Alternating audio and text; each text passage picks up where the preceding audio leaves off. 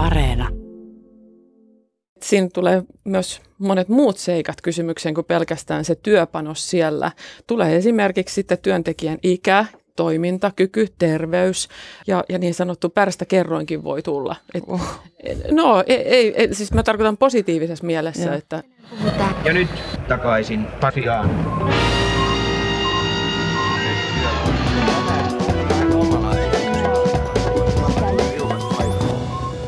Peijoonia perin erinomaista juuri sinulle. Kuuntelemasi äänimediatuote on takaisin Pasilaan ja minun nimeni on Toivo Haimi. Toi joka päivä on nyt toi Peijonien perinomaista. perin erinomaista. Okei, mä oon Marjokka Mattila. Ennen kuin aloitetaan tämän päivän aiheella, niin kiitokset muuten tiistai-jakson herättämästä keskustelusta ja sekä tuolla somessa ja Ylen sivuilla sitten. Kiitoksia teille. Itse taas haluaisin moittia muutamia no tuhmureita, no jotka syyllistyivät perisyntiin, eli kommentoivat artikkelia lukematta sitä so so. Joo, kannattaa lukea yleensä ennen kuin alkaa kommentoimaan. Mutta hei, tänään me keskustellaan siitä, että jos yrityksessä pitää vähentää työntekijöitä, niin kenen pitäisi lähteä ensimmäisenä ja miksi? Mutta ennen sitä suosittelen kuitenkin lämpimästi lisäämään meidät suosikiksi tuolla Yle puolella, eli painasta pikkusydäntä siitä ohjelman vieressä. Se ei todellakaan maksa mitään ja hyödyttää suuresti meitä kaikkia, sinua ja minua. Mutta sitten asiaan, eli maailman talous sakkaa tämän pandemiakriisin takia aika pahasti, mikä tarkoittaa sitä, että kaiken kokoiset firmat ynnä puulaakit joutuu todennäköisesti vähentämään väkeä tulevana syksynä. Niin kuin nyt keväälläkin oli aika paljon vähennyksiä. Mutta kuka lähtee ja kuka jää ja millä perusteilla, kun mm. puljussa on töissä vaikkapa 50 pitkän työuran tehneitä ja parikymppisiä vastavalmistuneita? Just näin. Äh, innoittavaa, että se on aina toi vastakkainasettelu, mutta jostain pitää ottaa. Ratkaistakseen tämän dilemman Suomen ammattiliittojen keskusjärjestö SAK on esittänyt tämmöistä irtisanomisjärjestystä, jossa äh, työntekijät irtisanottaisiin niin kuin, no, tietyssä järjestyksessä. Irtisanomiseen sitten vaikuttaisi silloin muun muassa tämmöiset neljä kohtaa työntekijän ammattitaito, työsuhteen kesto, huoltovelvollisuuden määrä, ja tällä huoltovelvollisuudella tarkoitetaan tosissaan niin kuin esimerkiksi vanhemmuutta, huoltajuutta mm. ja niin kuin jotain hoitosuhdetta esimerkiksi toiseen, että jos on vaikka omaishoitaja. Ää, ja sekä työnantajan palveluksessa menetetty työnkyky, mutta näissähän kaikissa yhdistää yksi tekijä. Nämä vaikuttaa sillä tavalla, että yleensä, jolla on juurikin näitä esimerkiksi lyhyitä, äh, lyhyitä työsuhteen kestoja tai huol- huoltovelvollisuuden määrä on niin sanottu nolla, eikö ne ole siinä tapauksessa nuoria? Kyllä, alle kolmekymppisiä. Hei, selitetäänpä eka, mikä on SAK. Joo, eli Suomen ammattiliittojen keskusjärjestö SAK on Suomen suurin ammatillinen keskusjärjestö. SAK edustaa yli miljoonaa suomalaista, mikä siis tarkoittaa sitä, että SAK-laiset liitot solmii yli miljoonan ihmisen työehtosopimukset. Vi- vi- viidesosaa suomalaista. SAK kuuluu 20 teollisuuden, julkisen sektorin, kuljetusalojen, yksityisten palvelualojen ja kulttuurialojen ammattiliittoa. SAK jäsenliittoihin kuuluu noin 900 000 jäsentä, joista 170 000 on alle alle 30 Eli tämä tulisi vaikuttamaan ihan järkyttävän ison osaan työvoimasta. No eli siis kun, kun liittyy ammattiliittoon, joka kuuluu SAK, niin samalla liittyy myös siis SAK, eli sä saatat ihan niin kuin automaattisestikin liittyä siihen, jos sä liityt ammattiliittoon. Mutta jännittävähän on, että SAK sanoi itse näin. SAK haluaa edistää nuorten asemaa työmarkkinoilla ja laajemminkin yhteiskunnassa, joka ei sinänsä tuntuisi menevän yksin tämän heidän esityksen kanssa. Niin, sanat ja teot ei aina käy yksi yhteen, koska just tämän irtisanomisjärjestyksen on tulkittu sitten sorsivan nuorempia työntekijöitä vanhempien kustannuksella. Mutta onko asia oikeasti näin? Siitä me keskustellaan tänään ja meillä on tällä vieraana taloustieteen tohtori ja palkansaajien tutkimuslaitoksen johtaja Elina Pylkkänen. Joo, me kutsuttiin Elina tänne sen takia, koska Elina on tutkinut tasa-arvoa työelämässä ja työn taloustiedettä, niin ehkä Elina osaa vastata meille parhaiten näihin kysymyksiin. Tervetuloa palkansaajien tutkimuslaitoksen johtaja Elina Pylkkänen. Kiitos. Hei kiva, kun pääsit tänne meidän kanssa Ilman muuta. horisemaan. Joo, joo. horistaa vähän jotain asiaakin. Mm. Mutta mennään sitten tähän meidän aiheeseen, niin ihan, että, että jokainen pääsee kärryille, niin väännetään ihan rautakangesta, että mikä tämä SAK-esitys tästä irtisanomisjärjestyksestä oikeasti on? Se varmaan muistuttaa tätä Ruotsissa käytössä olevaa äh, last in, first out Eli, eli se, joka tulee viimeisemmäksi, on palkattu yritykseen, niin, niin hän on lähtöjärjestyksessä ensimmäinen. Ja sitten kunnioitetaan näitä vanhempaa tai et, et pidempää työuraa tehneitä ihmisiä, että niitä suojellaan sitten tässä irtisanomismenettelyssä. Ja nyt tämä SAKn ehdotus ilmeisesti on, on sellainen, joka yrittää inhimillistää näitä syitä, irtisanomissyitä tai järjestystä nimenomaan. Eli, eli nyt kun meillä on hyvin niin kuin tällainen joustava ja väliä tämä irtisanomisjärjestys tällä hetkellä voimassa olevassa lainsäädännössä, joka perustuu pelkästään siihen, että tämmöiset taloudelliset tuotannolliset syyt voivat olla irtisanomisperusteena aika, aika tota vapaasti, niin nyt sitten SAKn ehdotus lähtee siitä, että inhimillistetään enemmän näitä sääntöjä, eli, eli otetaan se ihmisen sen hetkinen tilanne huomioon paremmin, että missä järjestyksessä irtisanomiset tehdään. Mua kiinnostaa tuosta, kun sä sanoit, että inhimillistetään tätä ja otetaan joku malli, niin Minkälaista se, onko se ollut joku villi länsi ennen tätä sitten, että ollaan vaan niinku tuolta left and right, left and right niinku erotettu porukkaa sitten ilman niinku syitä? Vai miten, miten tämä niinku eroaa sitten tästä menneestä? No syyt täytyy olla kyllä, siis varmaan jatkossakin aina nämä tuotannolliset ja taloudelliset syyt. Eli jos, jos niin jostain syystä väliaikaisesti tai pysyvästi kysyntä, tuotteiden kysyntä laskee yrityksessä ja, ja tuotanto laskee sitä myötä, niin silloin no, tulee tietysti, että jos ei työntekijöitä enää tarvita tekemään työtä, niin silloinhan se on tietysti yrittäjän, joka on niin kuin voittoa maksimoiva tämmöinen yksikkö, niin senhän pitää jotenkin niin kuin rationalisoida sitä omaa toimintaansa siten, että se on kannattavaa. Ja sitten tulee kysymykseen, että ketkä irtisanotaan ja, ja tota, kyllä se sillä tavalla on ollut vähän villiä touhua, että, että totta kai, että siinä tulee myös monet muut seikat kysymykseen kuin pelkästään se työpanos siellä.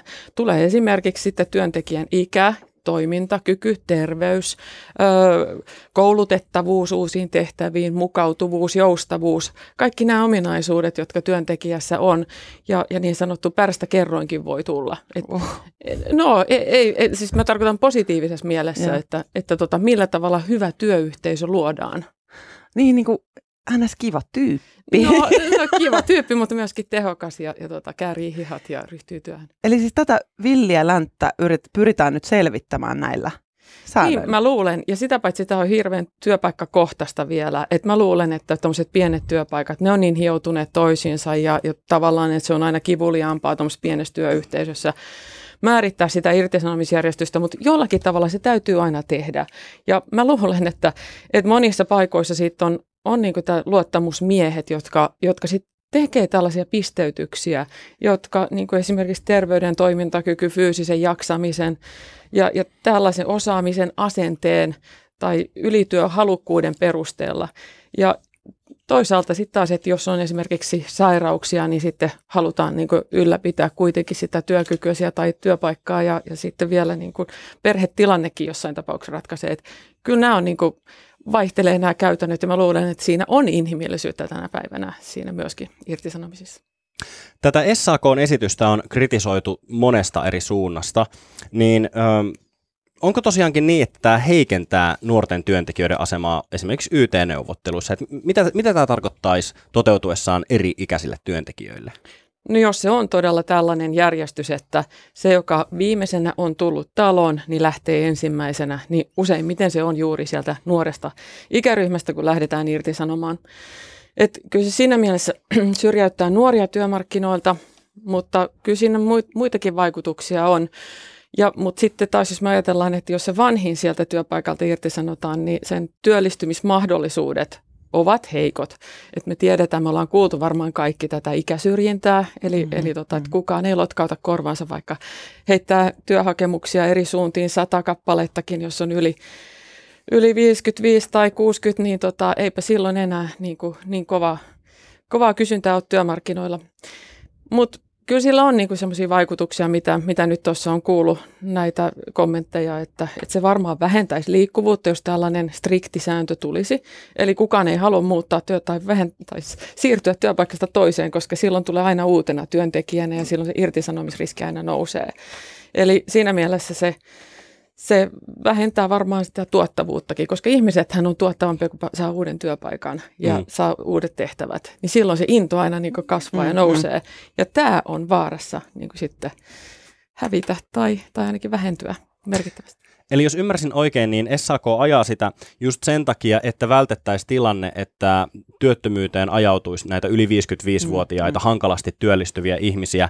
Ja, ja sitten siinä on se, se niin kuin ikään kuin hyvä puoli on se, että vaikka kun 25-vuotias jää työttömäksi just, just se, vaikka sen takia, koska hilavitkutin tehtaan valmistavia hilavitkuttimia ei kukaan enää halua ostaa, joten tuotannollisista ja taloudellisista syistä irtisanotaan, niin tämä 25-vuotias olisi valmiimpi vaikka muuttamaan toiselle paikkakunnalle uuden työn perässä mm-hmm. tai kouluttautumaan uuteen ammattiin. Pitääkö paikkansa? No se on just se perhetilannearvio. Eli jos ei ole perustanut vielä perhettä ja lapset käy jossain tietyssä koulussa, joka on aina raskasta siirtää koko perhettä toiselle paikkakunnalle. Eli kyllä se siinä mielessä sitten tämä sääntö vähentäisi liikkuvuutta. Ja, ja kyllä se varmaan näin on, että, että nuorena myöskin oppii uusia asioita, omaksuu uusia asioita helpommin. Että, että kyllä siinä tietysti pointtiinsa on. Ja, mm. ja tota, täytyy nyt muistaa, että, että huolestuttavaa on tietysti nämä molemmat, sekä nuorisotyöttömyys, mutta myöskin ikääntyvien, ikääntyvän työvoiman ää, vajaa työllisyysaste verrattuna muihin Pohjoismaihin. Mä haluaisin vähän pureutua tuohon tohon nuorten kysymykseen tai alle 30 kysymykseen, koska esimerkiksi SAK sanoo itse näin. SAK haluaa edistää nuorten asemaa työmarkkinoilla ja laajemminkin yhteiskunnassa. Pistääkö tämä tätä vähän vastaan nyt, että kun, äh, no okei, okay, lähdetään siitä. Mitkä on ne mahdolliset hyödyt tämän asian taustalla? Eli mitä järkeä tässä koko hommassa on?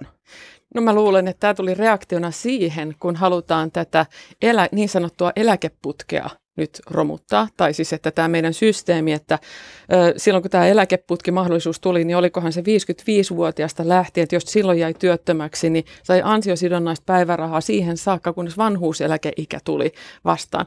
Ja nyt tätä ikäraja on nostettu koko ajan ja nyt ollaan jopa puhumassa, nyt se on 62 vuotta, että 62-vuotiaana työttömyyksi jäätyään saa tätä äh, niin kuin lisäpäiviä tähän ansiosidonnaiseen päivärahaan ja sitten kun jää vanhuuseläkkeen, niin sitten tietysti niin kuin se, se ei heikennä sitä asemaa, taloudellista asemaa. Ja nyt sitten kun tätä ollaan romuttamassa tätä järjestelmää, niin haluttu jotakin tilalle turvaa vanhemmalle työvoimalle. Et se on niin kuin reaktio tähän. Ei mm. niinkään kohdistettu nuorille tällainen niin kuin mm. selän kääntäminen. Mä myös haluan vähän katsoa tätä semmoisestakin kulmasta, että, että pohjoismaisissa tilastoissa Suomihan on aika ykkösenä siellä, siellä niin kuin va- vanhemman väen työttömyydessä. Niin mua kiinnostaa, että korjataanko tällä sitä toivottavasti. Ja mä luulen, että se ehkä tulee korjaantuun sitäkin kautta, että, että meillähän työvoima, eli työikäinen työväestö tulee vähenemään tästä niin kuin meidän demografiasta johtuen. Eli meillä on vanhuksia yhä enemmän ja nuoria yhä vähemmän. Ja sitten tämä, tämä tulee jo omalta osaltaan vähentämään varmaan tätä ikäsyrjintää työmarkkinoilla. Et, mutta se on ihan selvä, että, että verrattuna muihin Pohjoismaihin, niin meillä yli 60 työllisyysaste tai yli 55-vuotiaiden työllisyysaste on noin 10 prosenttiyksikköä jopa enemmän alempi kuin sitten muissa Pohjoismaissa. Kun Yle haastatteli SAKn puheenjohtaja Jarkko Elorantaa, niin hän korosti, että mahdollisia irtisanomiskriteerejä on neljä, eli ei pelkästään se ikä. Et Elorannan mukaan esimerkiksi ammattitaidossa ja huoltovelvollisuudessa nuoret pärjää paremmin kuin ne, jotka on olleet pitkään työelämässä. Niin Elina, pitääkö tämä tutkija, tutkimustiedon valossa paikkansa? Mä luulen, että noi elämän ruuhkavuodet, eli silloin kun saadaan lapsia, niin, niin ajoittuu juuri siihen 30, 30 ikävaiheelle ja siinä mielessä tämä, ei ole pelkästään niin kuin ole kohdistettu niin kuin vanhempaan ikäryhmään tämä SAK-ehdotus. Ja ammattitaito tietysti, niin kuin jos on saanut tuoreen koulutuksen tai tuoreesta koulutuksesta, niin kuin pystyy paremmin ponnistamaan sitten, mihin tai, tai sellaisiin ammatteihin, jotka vastaa tämän päivän tarpeita. Ja mä luulen, että se on nimenomaan nyt julkisen sektorin pidettävä entistä enemmän huolta siitä, että ihmisiä koulutetaan oikeille aloille, otetaan oikea määrä ää, aloituspaikkoja ää, näille aloille ja, ja niin poispäin. Et, et kyllä tässä on niin kuin tehtävää myöskin niin kuin julkisella sektorilla, ei yksistään työmarkkinaosapuolilla.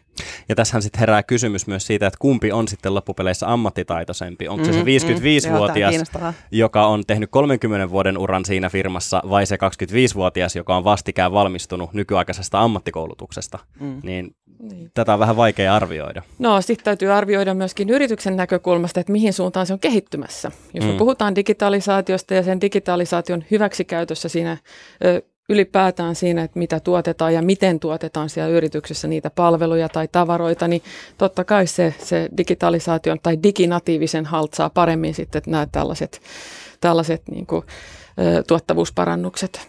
Ää, jos kuviteltaisiin nyt vaikka jossain ää, du, niin duunariammatissa olevaa vaikkapa nyt ää, trukkikuskia, ää, joku alle kolmekymppinen ja se saisi nyt kenkää sitten YT-neuvotteluiden takia, niin onko ihan, ihan realistinen asi, ajatus kuitenkin, että tämä työntekijä löytäisi uuden työpaikan helpommin kuin kokoneemmin?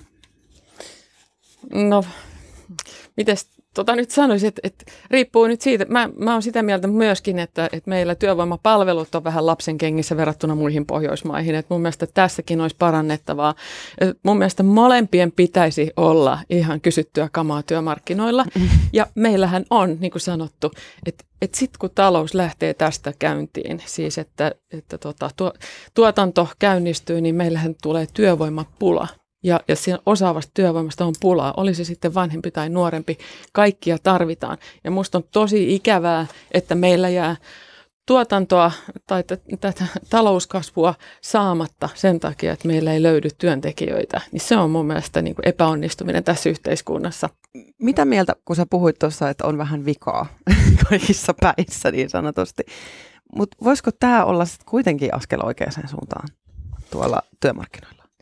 No mun mielestä kaikki, mikä palvelee semmoista hyvää työilmapiiriä ja, ja sellaista niin kuin, ö, drivin saavuttamista ja, ja sellaista niin kuin hyviä työolosuhteita ö, ja liikkuvuutta työmarkkinoilla, niin, niin nämä on kaikki sellaisia ö, asioita, mitkä, mitkä oikeasti niin kuin varmaan laajentaa meidän tätä taloudellista repertuaaria tai sitä elinkeinorakennetta, mitä me nyt tässä murroksessa ollaan koko ajan, että ihmiset kysyy palveluja paljon enemmän kuin tavaroita tai että, että kulutuskorissa näiden palvelujen osuus kasvaa. Ja sitten tietysti nämä digitaaliset mahdollisuudet, niin, niin niin tota, kyllä mun mielestä niin kuin työmarkkinoita pitää jatkuvasti kehittää, että ei ole sellaista optimipistettä, johon vaan voitaisiin jäädä, vaan että kyllä mun mielestä näistä asioista pitää pystyä keskustelemaan ja, ja tota, välttää tietysti tämmöisiä vastakkainasetteluja, vaan että nähdä niin hyviä, hyviä puolia ja kehittämismahdollisuuksia. Ja tässä on tietysti niin kuin tutkimustyötä voidaan käyttää apuna, eli, eli kaikki tutkimuksia, mitä on tehty tällä saralla, ja sitten myöskin muiden mallien esimerkki, muiden maiden mallista ottaa esimerkkiä. Mietitäänpä hetken, että, että onko tämä ihan realistinen ajatus toteutettavaksi, koska ä, oppositio on jo vastustanut tätä SAK-esitystä, hallituksessa on ollut hiljaista, että kannatusta ei ole löytynyt juuri keneltäkään, ja toinen suuri keskusjärjestö STTK on jo vastustanut tätä ajatusta, ja samaten lähes kaikkien eduskuntapuolueiden mm. nuorisojärjestöt. Niin ä, Elina Pylkkänen, luuletko, että tällainen esitys saa keneltäkään kannatusta? No kyllä se aika vaikealta tässä kohtaa näyttää, jos vastustusta on noin paljon ja sitten ei ole kannattajia kuitenkaan ilmaantunut. Mutta mä ymmärrän niin kuin siis molempien tahojen nämä hyvät pointit ja niissä on hyviä pointteja. Sitä ei voi kiistää. Mutta että, että ehkä tästä täytyy löytää sitten jonkinlaisia sellaisia järkeviä ratkaisuja ja, ja totta kai on puhuttu paljon tästä, että, että kun meillä jää ennenaikaiselle eläkkeelle, niin paljon ihmisiä mielenterveydellisistä syistä ja, ja sitten tuki- ja liikuntaelinsairauksien vuoksi. Että tätä joka tapauksessa tätä työterveyttä pitää vaalia paremmin, siis se koskee sekä tätä mentaalista puolta osaamista ja sitten vielä tätä fyysistä työkykyä. Niin kaikkea tätä pitää nyt vaan paran, pystyä parantamaan tavalla tai toisella niin, että ihmiset ovat kuranttia aineesta työmarkkinoille. Nyt mä haluan asettua vähäksi aikaa sinne niin kuin 30 housuihin. Ähm, puhut... Eikö se sit ole?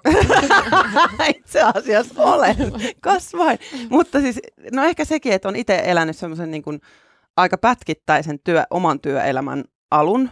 Ja sanotaanko, että mun, vaikka mun kavereissa on tosi paljon semmoista fiilistä, nyt kun oli paljon yteitä tuossa keväällä, että he pelkäs niin tutisi siellä pöksyissään ja hameissaan ja bootseissaan siitä, että lähteekö nyt työpaikka alla, koska on nuori ja on vasta tullut taloon.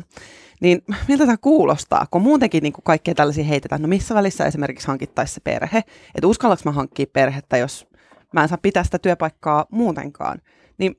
Mitä, mitä luulet, että äh, niin kuin, miten, miten tähän SAK-esitykseen pitäisi suhtautua silleen nuorempana duunarina? Voiko tässä olla mitään positiivista heidän mielestään? No kaikki vanhenee. Ai kuin pitää vaan odottaa. Niin, ei, ei. En mä tarkoittanut sitä, mutta että, että kyllä siinä voi olla niin kuin sitä, että, että juuri tämä, että, että se, jos saa työpaikan, niin silloin myöskin työnantaja sitoutuu tähän ihmiseen ja pitää arvokkaana sitä työpanosta. Mutta mut, totta kai siinä tulee näitä kysymyksiä ja, ja mä ymmärrän hyvin, että, että miten nuoret on suhtautunut tähän aika, aika kielteisesti. Ja nyt sitten kun me nähdään, että mitä on koronan aikana tapahtunut, niin lomautuksia on saanut just nämä niin kuin nuoret palveluammateissa työskentelevät, juuri ne, joihin tämä kohdistuu, tämä kysynnän romahdus. Et, et kyllä se tietysti näin on, mutta nuoret valitsee toisaalta sitten tällaisia myöskin niin työmarkkinoille sisääntulotehtäviä. Eli kartuttaa sillä tavalla CVtään. Ja se voi olla niin kuin ihan viisastakin, että vaihtaa työpaikkaa aika usein nuorena, jotta sitten näkee, että mi- mitkä tehtävät kiinnostaa ja motivoi. Et se on vähän niin kuin koulutusvalinta. Sä oot ammattilainen ja sä tiedät paljon näistä asioista, joita tutkinutkin tätä. O- olisiko sulla joku vastaus, mikä olisi paras järjestelmä tämmöiselle irtisanomiselle?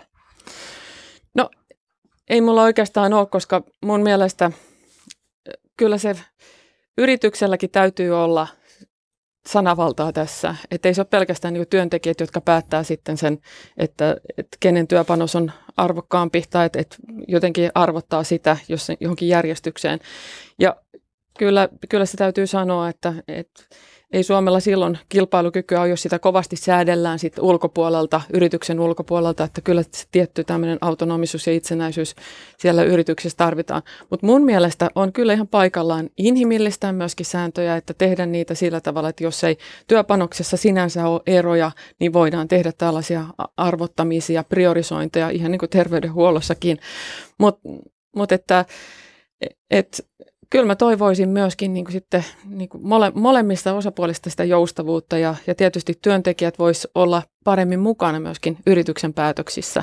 Että se olisi se toivottava tilanne, että silloin me saadaan kaikista parhaiten irti se osaaminen sieltä, sieltä tota, työntekijöistä. Eli toisin sanoen malleja on monenlaisia, osa niistä voidaan kehittää itse ja, ja aina on syytä myös katsoa, että miten ulkomailla, varsinkin muissa Pohjoismaissa, jotka muistuttaa yhteiskunniltaan meitä, niin miten siellä on asiat hoidettu.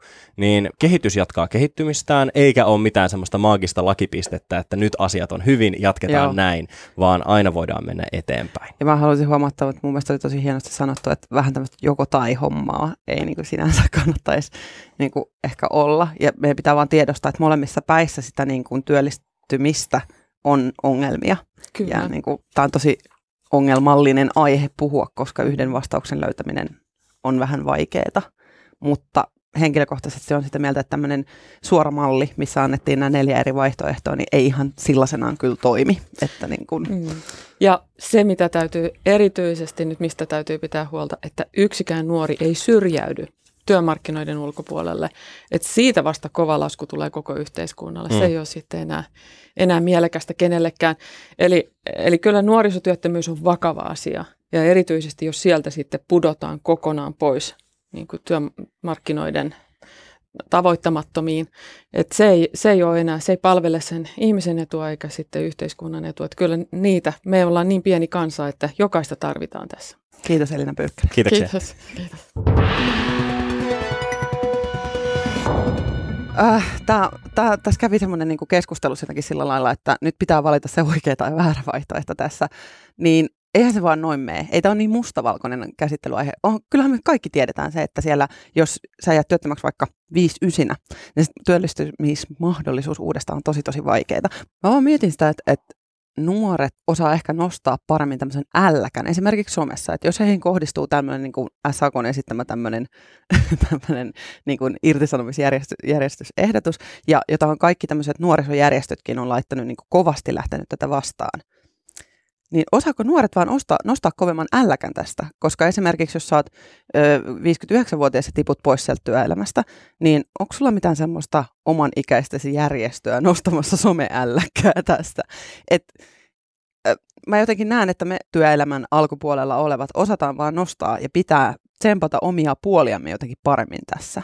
Niin, mutta toisaalta kysehän on, on myös siitä, että että nuorilla on paljon enemmän mahdollisuuksia elämässä. Nuoret on kielitaitoisempia, nuorilla on paljon paremmat digitaidot.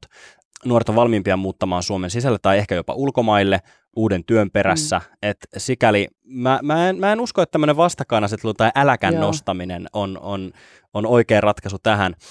Mutta äh, tämä SAK-avaus on mun mielestä, no se on aika suoraa seurausta siitä, että nuoremmat työntekijät ei osallistu ammattiyhdistysliikkeen toimintaan. Ja kun nuorten ääni ei kuulu siellä AY-liikkeessä, niin sieltä tulee just tällaisia avauksia, jotka ei varsinaisesti nuorten puolia pidä.